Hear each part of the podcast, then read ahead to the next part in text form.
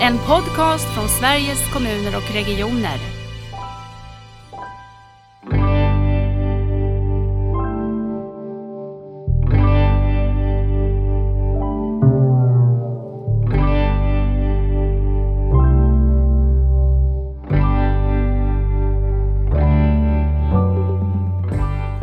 Idag så spelar vi in Nära vårdpodden för andra gången live på SKRs berättarstudio. Och vi har under hösten och våren arbetat med det berättandet som kraften i omställningen och i ledarskapet till nära vård.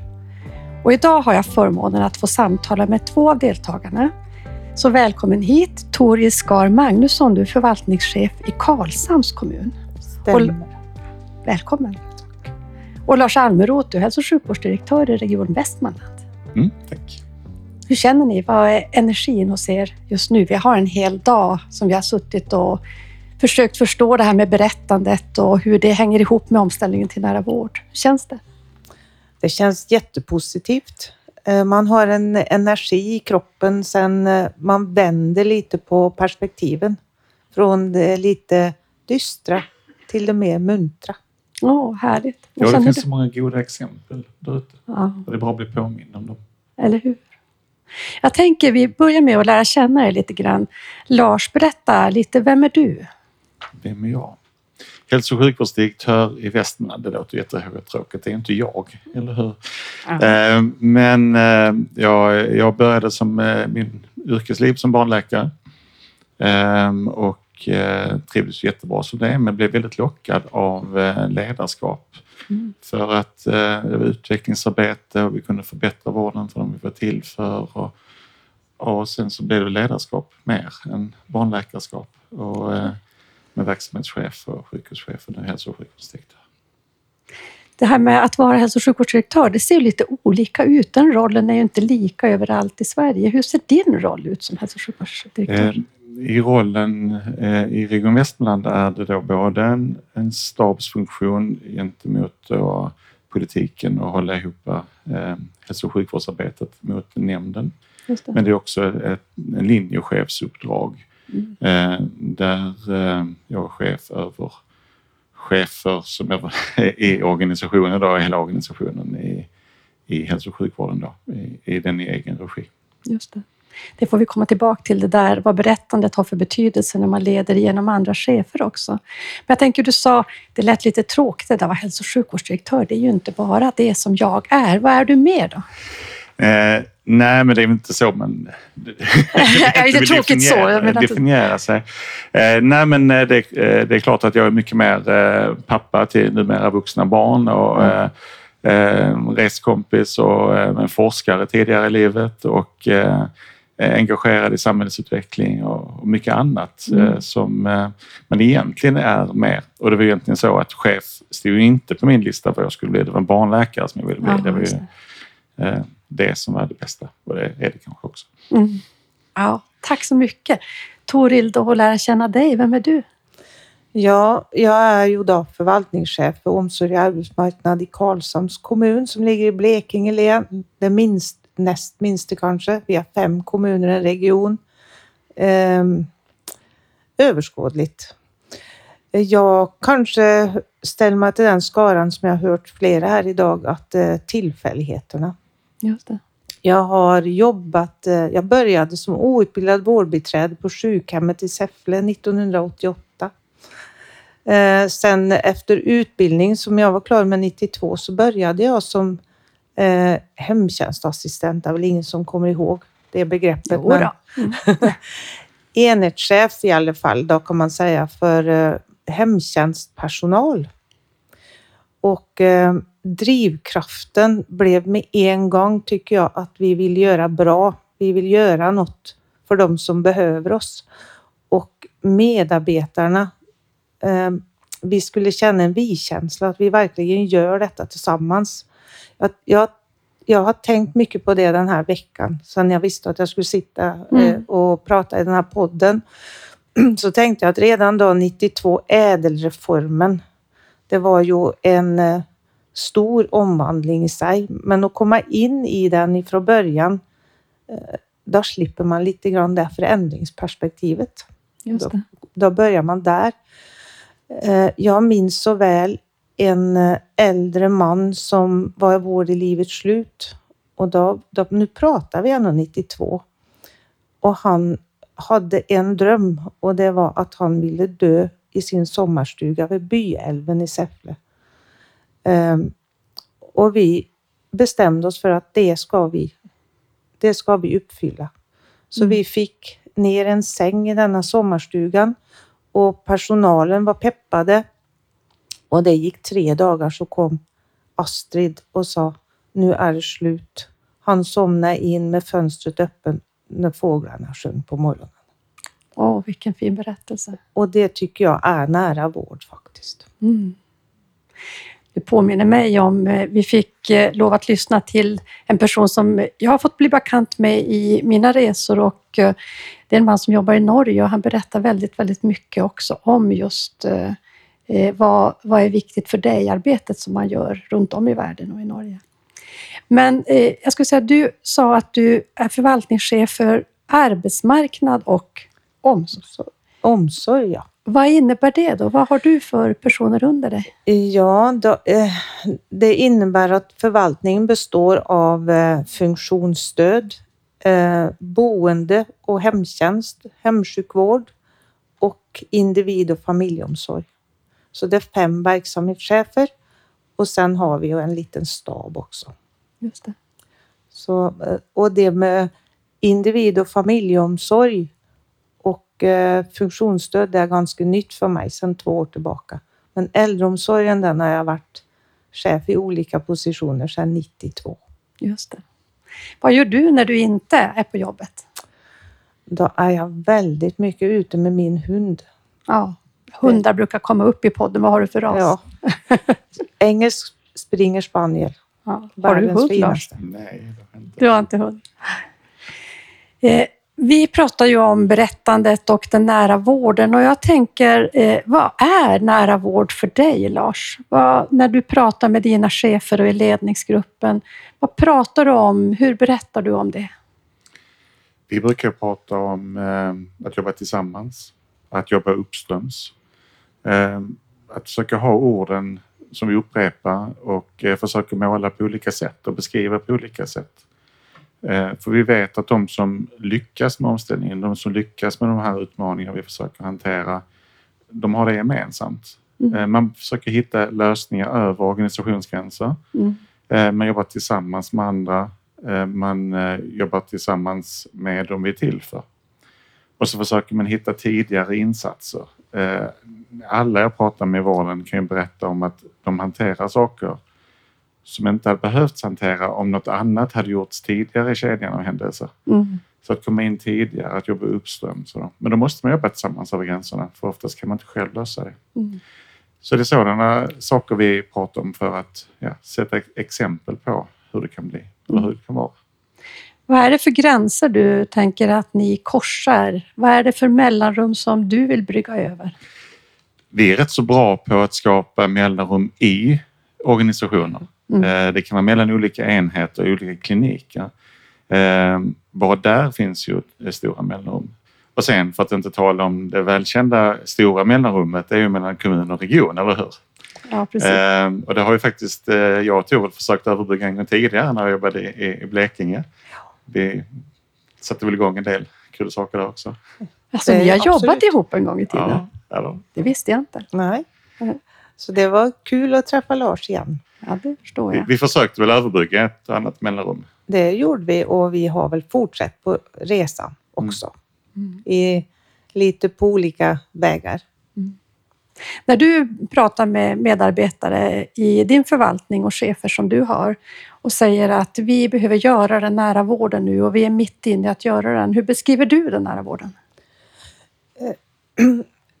Nära så tänker jag med en gång att det är någonstans, någonstans inte geografi utan att eh, tydlighet för eh, brukare, patient. Vi har många ord på det, vi som jobbar i kommunen. Vi jobbar med patienter, klienter, brukare, vårdtagare.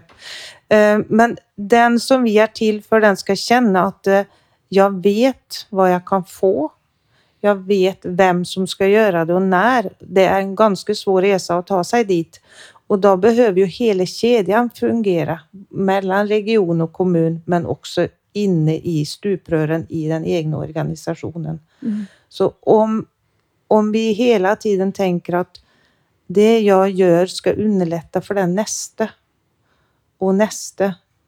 Om, om vi får våra medarbetare att tänka på det sättet, då kommer vi ganska långt, tror jag, i den nära vården. Mm. Tycker Ty- du att det, eh, gör ni det hos er?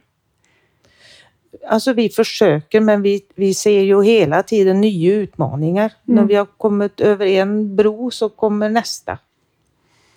Ja, Anette som jag får jobba mycket med brukar säga att eh, vi är aldrig framme och det är så det ska vara. Vi är alltid på väg och vi kommer alltid vara på väg. Ja.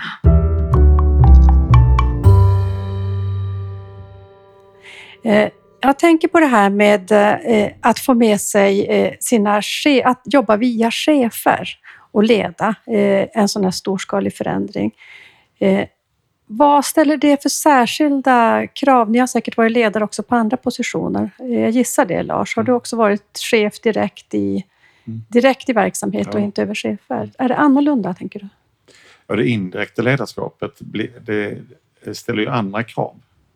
För på något sätt så blir mitt jobb att göra det möjligt för andra att göra sitt jobb i mycket större utsträckning när man är ju längre från själva verkstaden man är från det, det operativa. Och då blir berättelsen kanske ännu viktigare. Eh, vart är det vi ska? Vilken riktning ska vi? Eh, och försöka uppmuntra verksamheten och medarbetare och chefer att ta egen initiativ för att gå i den riktningen. För, för de riktigt kloka sakerna kommer vi ju inte på i, i ledningsgruppen. Eh, men det är klart att om vi ska gå i rätt riktning eller alla ska gå åt samma håll, då måste vi försöka vara tydliga med målbilden. Vart ska vi? Vilka handtag ska vi hålla oss i? Har vi några ledande principer som till exempel uppströms och, tillsammans? Och sen försöka uppmuntra till att ta egna initiativ. Eh, och sen också vara beredd på att när verksamheten märker hinder, då, då ska vi på chefsled ta hand om de hindren och se om vi kan röja undan dem. Eller Mm. se vart de kan röjas undan. Kan du ge exempel på något sånt hinder som... Ja, det kan vara om man eh, för ut eh, mer, om vi jobbar mer med dem vi tillför utanför sjukhus av vård som kanske av tradition har gjorts där. Eh, Då kan det vara hinder som kallar vi det öppenvård eller slutenvård. Det påverkar regler och lagstiftningar med Mm. läkemedel, besöksavgifter. Om, om det är öppenvård kan kommunen ha insatser eller inte. Det är många sådana här regler vi har satt upp kring Eh, de vi är till för och hur vård och omsorg ska bedrivas. Eh, och de kan inte våra medarbetare lösa. De måste vi ta tag i och, och prata om och se kan vi göra någonting åt detta. Vissa saker kanske vi kan hantera själva, andra saker är sånt som vi får lyfta till politiker. Mm.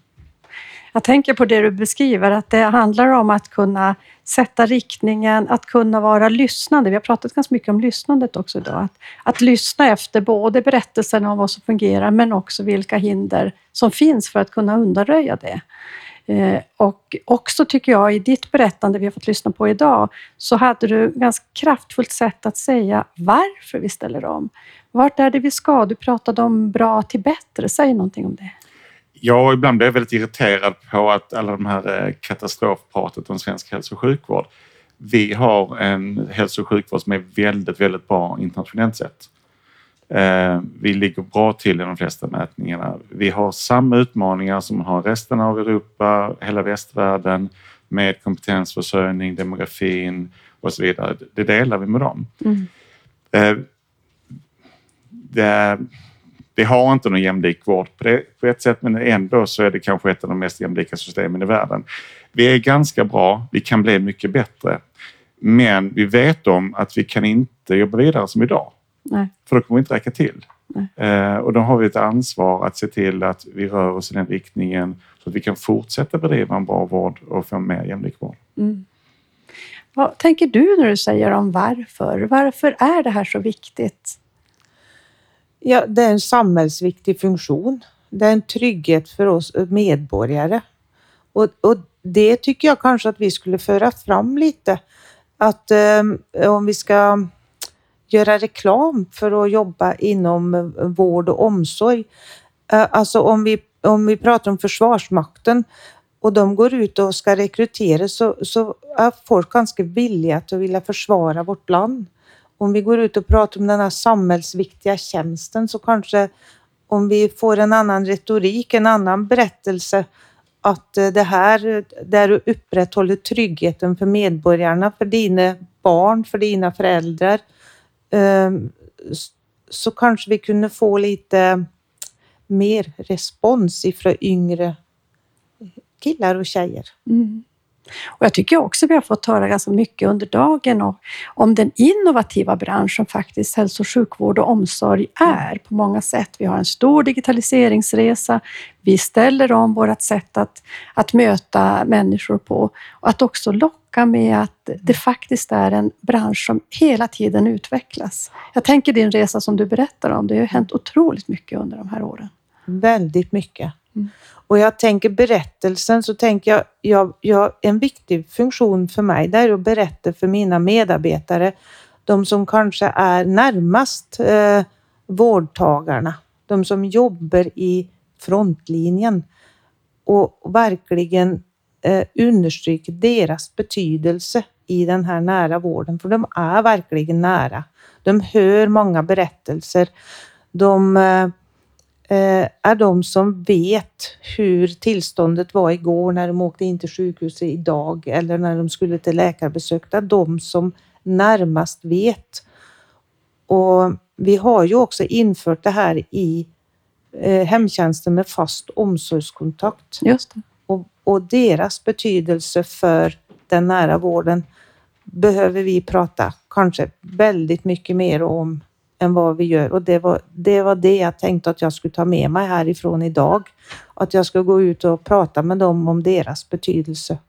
Både för andra professioner, de har ju berättelsen ditåt, också berättelsen ifrån vårdtagarna. Mm.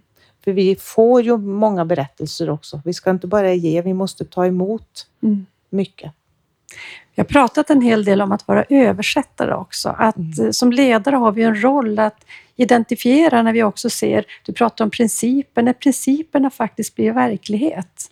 När vi ser att det här gör skillnad, när vi orkar vara uppströms, när vi möter personen personcentrerat. Har ni några sådana berättelser som ni vill dela med er av här? Där ni tänker att här har det gjort skillnad? Jag kan börja. Mm. Eh, det är allting från jag har faktiskt goda exempel från sjukhus också, för jag tycker ibland så eh, det är bra att det är fokus på eh, primärvården, närvården, men nära vårdomställningen berör inte minst den specialiserade vården ganska okay. mycket också. Eh, hur gör man ronderna mer eh, personcentrerade? Eh, det var ett bra exempel som jag fick höra från Västerås där man eh, införde baklängesronder kallar man det på, på okay. medicinkliniken. Det var ju helt enkelt egentligen hur man involverade eh, de patienter som är inlagda på ett helt annat sätt i ronden eh, innan man egentligen gjorde själva ronden. Eh, där det kommer upp goda exempel på personcentrering som behöver spridas och det är väl också en sak som vi kan hjälpas åt med som ledare att plocka upp när, när verksamheten faktiskt kommer med goda exempel, goda utvecklingsinitiativ, det kan vara det eller andra utvecklingsinitiativ där man har fått eh, oerhört mycket högre effektivitet men ändå mycket större arbetsglädje. Eller när man eh, faktiskt börjar samarbeta över gränserna. Vi har våra närvårdsteam i, i eh, regionen där. Vi jobbar med de som har komplexa sjukdomar och behov eh, utanför sjukhusinrättningarna då. Och på det sättet gör dem trygga och behöver faktiskt mindre sjukvård. Men där är man i en mindre kommun i Norberg. Samarbetar mellan region och kommun och hjälps åt att bemanna. För att man säger att ja, men här har vi ett gemensamt intresse att lösa detta och då jobbar man verkligen över gränserna. Mm. Så det finns så oerhört mycket positivt att lyfta fram och så se det som exempel som andra kan inspireras av. Jag tyckte jag läste alldeles nyligen i Läkartidningen om en utvärdering av era mobila mm. arbetssätt. Visst var det? Bara i veckan eller förra ja, veckan? det stämmer. Säg någonting om resultaten. Vi tycker det är helt fantastiska resultat att eh, de som är anslutna till eh, närvårdsteamen har ju varit storkonsumenter av sjukhus, eller sjukvård överhuvudtaget, både slutenvård och öppenvård. Mm. Och där har det visat sig att vi minskar sjukvårdskonsumtionen med över 50 procent. Eh, hälften så många vårdtillfällen, ännu färre vårddygn. Och samtidigt eh, upplever de vi tillför mycket högre kvalitet. Exakt. De är trygga, mår bra hemma eh, och vet eh, det finns en plan, det finns en samordning. Och så det är en fantastisk möjlighet egentligen om man kan säga att här skapar vi nära vård på riktigt. Det blir bra för de vi är till för. Det blir faktiskt effektivare i systemet också. Och bra för medarbetarna. Och bra för medarbetarna eh, Ja. som, som verkligen också känner att eh, här gör vi skillnad. Ja. Det brukar jag tänka många gånger när jag går till jobbet. Att tänka att få vara i att jobba med det här som har vinster på alla olika plan. För vi kan göra det bättre för patienten, för medarbetarna samtidigt som vi använder resurser på ett bättre sätt. Det tycker jag är ett fantastiskt förmån faktiskt. Toril, vad har du för sån här nära vård eh, Eh?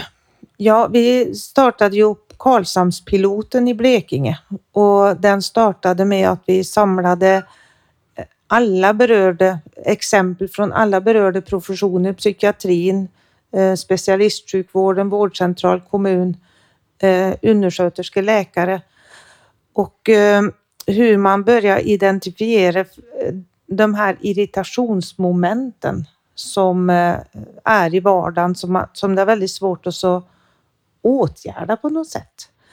Hur de lätt kunde liksom sätta ord på det och hitta dem och, och komma med lösningar, ganska lågt hängande frukter.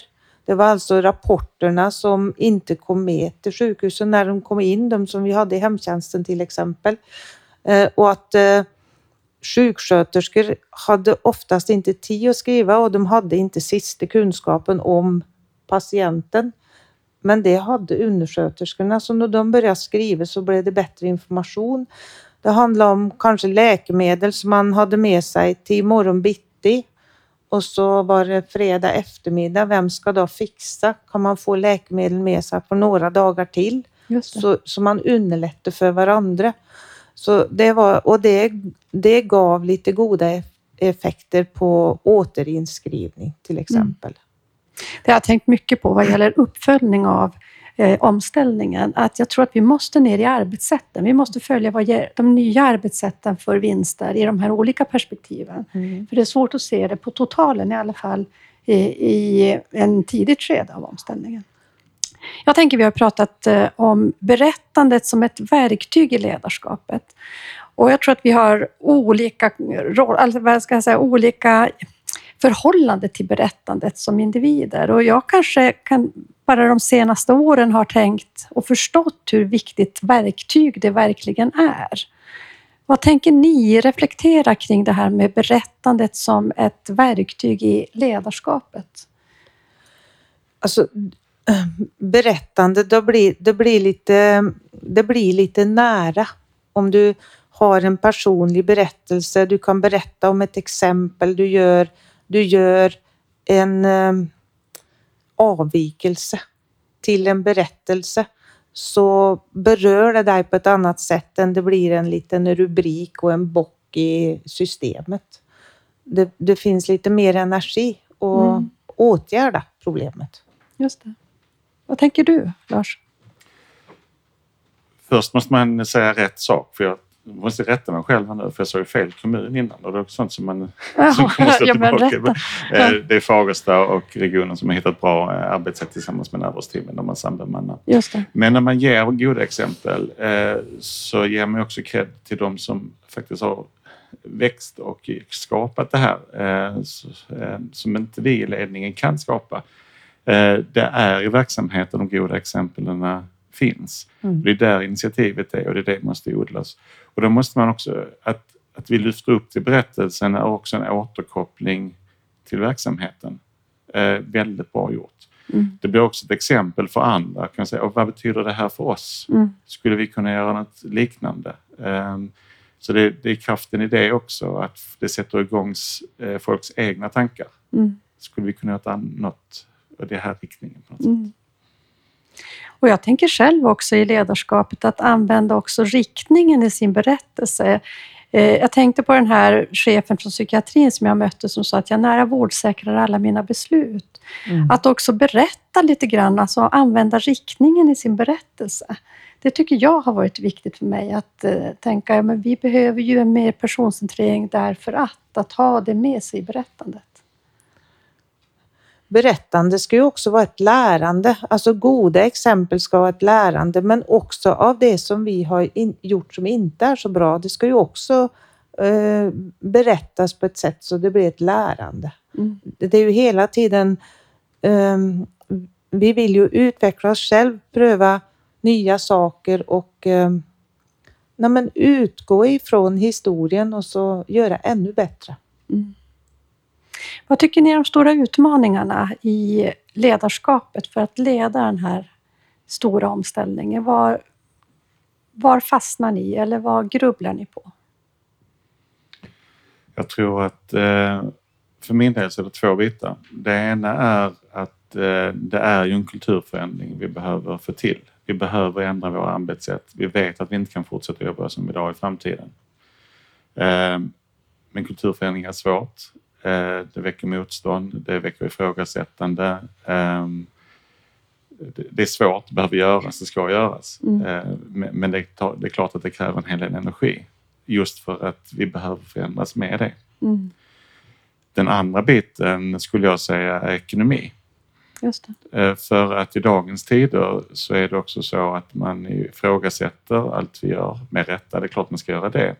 Men det finns också en risk att eh, det som vi har börjat med senast, där vi kanske inte ser tydliga resultat, att man stänger ner det. Eh, mm. Att vi Eh, det finns en risk att eh, nära vårdinitiativ egentligen stängs nu då på grund av ekonomi när det i själva verket är de initiativen som kan rädda oss i framtiden. Just det. Eh, och där behöver vi ju se hur, hur vi pratar vi om ekonomi.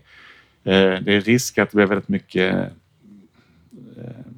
ekonomiska farhågor, eh, övervältringsdiskussioner. Ni övervältrar kostnaderna till oss. Nej, det är ni som gör det till oss och så vidare. Att man, man bråkar om de sakerna eh, istället för att se hur kan vi hjälpas åt att faktiskt eh, finnas där för de vi är till för och fördela det arbetet så vi, så vi faktiskt klarar framtiden. Mm. Och då kommer ju också den här varför-berättelsen mm. som en väldigt viktig grund. För det är ju ändå det som är svaret. Att kunna möta de utmaningar vi har idag är ju att göra på nya sätt. Och att orka hålla i det. Jag håller verkligen med mm. dig. Vad tänker du? Vad möter du? Vad grubblar du på? Eh, dels så möter vi eh, vad ska jag säga, vi är ju många som ska förändras. Det är många vi pratar om. Det är medborgare, det är medarbetare, det är stora organisationer och eh, det är ju komplext. Det är ju att leda i komplexa eh, system. Sen för vår del i kommunerna så har vi också en omställning. Vi pratar mycket omställning. Vi, eh, vi pratar om omställning till ett digitaliserat samhälle. Vi pratar om omställning i nya socialtjänstlagen. Vi pratar om samsjuklighetsreformen och omställning till nära vård. Jag tror att det, utmaningen som jag ser i detta, det är att få detta att liksom, eh, och se vad är det som passar samman. Mm. Alltså det ena, eh, socialtjänstlagen bygger ju också på att du ska eh, klara, göra det du klarar själv och utifrån ditt nätverk. Och det är ju det vi pratar om här också, egenvård. Vad betyder det egenvård? I förhållande till socialtjänsten och vi pratar i förhållande till vården. Och våra medarbetare i kommunen, de jobbar i, i båda dessa mm. system. Och det är ju utmaningen då. Och och få den berättelsen till att hänga samman för de som jobbar längst ut i mm. vårdkedjan. Kanske det allra viktigaste du sätter på något sätt fingret på, att hjälpa till att se till att den här riktningen, den blir inte olika, för vi kan inte ha olika riktningar för olika delar av verksamheten, att det är en viktig del av ledarskapet. Mm. Vi ska snart släppa in publikfrågor, men jag, jag, har också fastnat på, vi följer, jag har följt lite grann av Alaska som man pratar mycket om i deras omställning till en mer nära vård som är driven utifrån invånaren och invånaren som till och med ägare av systemet. Och de jobbar mycket med det som du tar upp Lars, det är principer. Förutom riktning också ha kanske principer i vardagen som är lättare att förhålla sig till. De här principerna som hjälper mig att handla. Och du pratade om principen om, om att vara uppströms. Har, du, har ni andra principer som tillsammans var också? Eh, ja, det, vi pratar om tillsammans, vi pratar mm. om uppströms. Eh, och sen eh, pratar vi också om eh, nyskapande. Mm. det är bra med ständiga förbättringar. Vi ska skruva på våra verksamheter eh, och så vidare.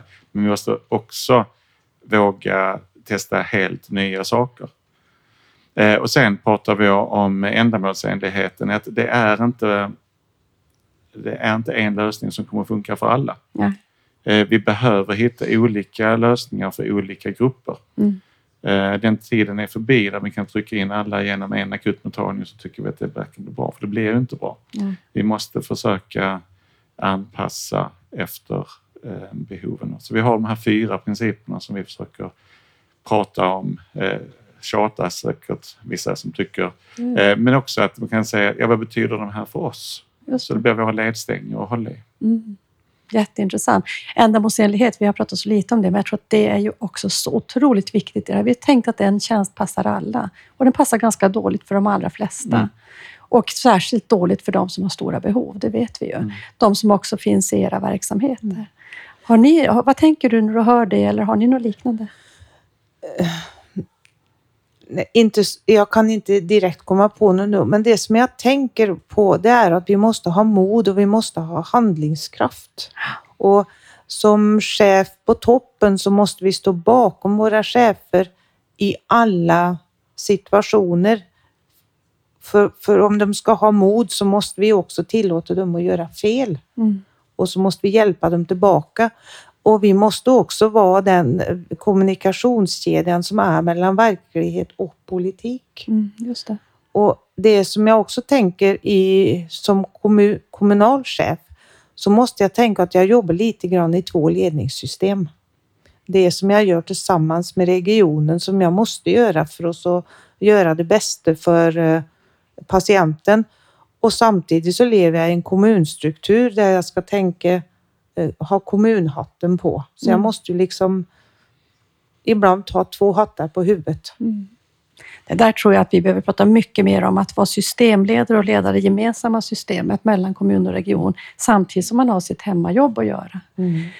Jag tänker att vi lyssnar av om det finns någon fråga från publiken och då kommer vi göra så att eh, eh, ni säger frågan och så upprepar jag den så får vi med den i, i inspelningen.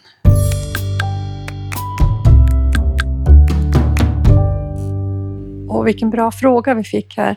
Frågan är, var ska vägen visas för den gemensamma dialogen mellan huvudmännen, mellan kommun och region? Är det i verksamheten som de initiativen ska komma eller kom, ska de komma någon annanstans ifrån? Vad är era erfarenheter av det? Ja, om inte den högsta ledningen går före så kommer inte resten att följa med heller. Eh, vi eh, bedöms utefter hur vi agerar och om vi agerar tillsammans över gränserna i högsta ledningen och också uttrycker att vi förväntar oss av att, att alla andra i vår organisation gör det, då finns det i alla fall möjligheter att det händer. Hur gör ni det i Västmanland? Hur, Ja, det finns eh, olika, då, det var som Tore sa, det finns ledningsstruktur, ett ledningssystem i det gemensamma med olika mötesfora. Eh, det finns eh, gemensamma, vi har en gemensam målsättning för nära vård, vi har en gemensam handlingsplan. Eh, vi försöker då skapa verksamheter tillsammans, eller, eller verksamheter, eller i alla fall bedriva vissa saker tillsammans. Vi funderar på om vi kan då skapa gemensamma tjänster eller gemensamma det. utbildningar. Försöker göra saker tillsammans så att vi visar i alla fall ett exempel.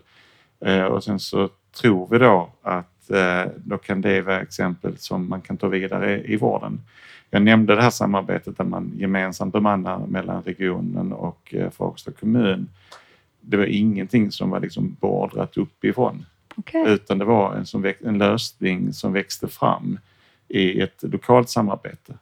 Eh, och det tycker jag är ett jättegott exempel på att eh, det är där det kan funka. Då. Mm. Tack. Vad tänker du på frågan? Jag tänker också att vi har ju, ett, eh, vi har ju en ledningsstruktur i Blekinge också där vi har eh, på olika nivåer, på lokal och på, ja, på verksamhetsnivå, på eh, förvaltningschefsnivå om jag ska ta de här kommunala uttrycken. Eh, och, men det är samtidigt viktigt att vi får med oss upp att vi lyssnar och har öra mot marken som man säger och tar det uppåt och och försöker att hörsamma det och så ha det som ett perspektiv i det fortsatta arbetet. Mm. Jag tror att vi... ehm, de vet ju mest de som träffar. Mm. eh, patienterna och brukarna. Och vi ska styra med liksom lite grann den kunskapen. Mm.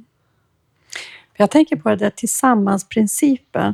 Och man skulle kunna tänka att den också finns på alla ledningsnivåer. Den finns där nära verksamheten, att just vi har uppdraget tillsammans. Men också i ledarskapet tillsammans.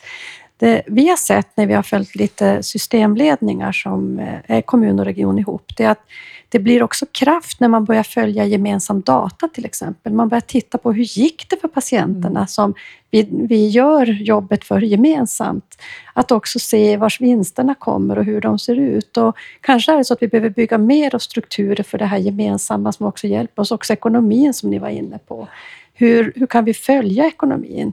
Jag träffade någon regiondirektör ganska nyligen som sa att när vi får de här samtalen och oron kring att eh, var, var kommer resurserna, vem får på något sätt eh, lägga ut mest pengar, så är det viktigt att vi vågar börja. Vi tar de resurstillskotten som behövs och sen får vi följa upp efterhand och kanske då utjämna och vi ser när vi har resultaten så att det inte stannar vid de dialogerna.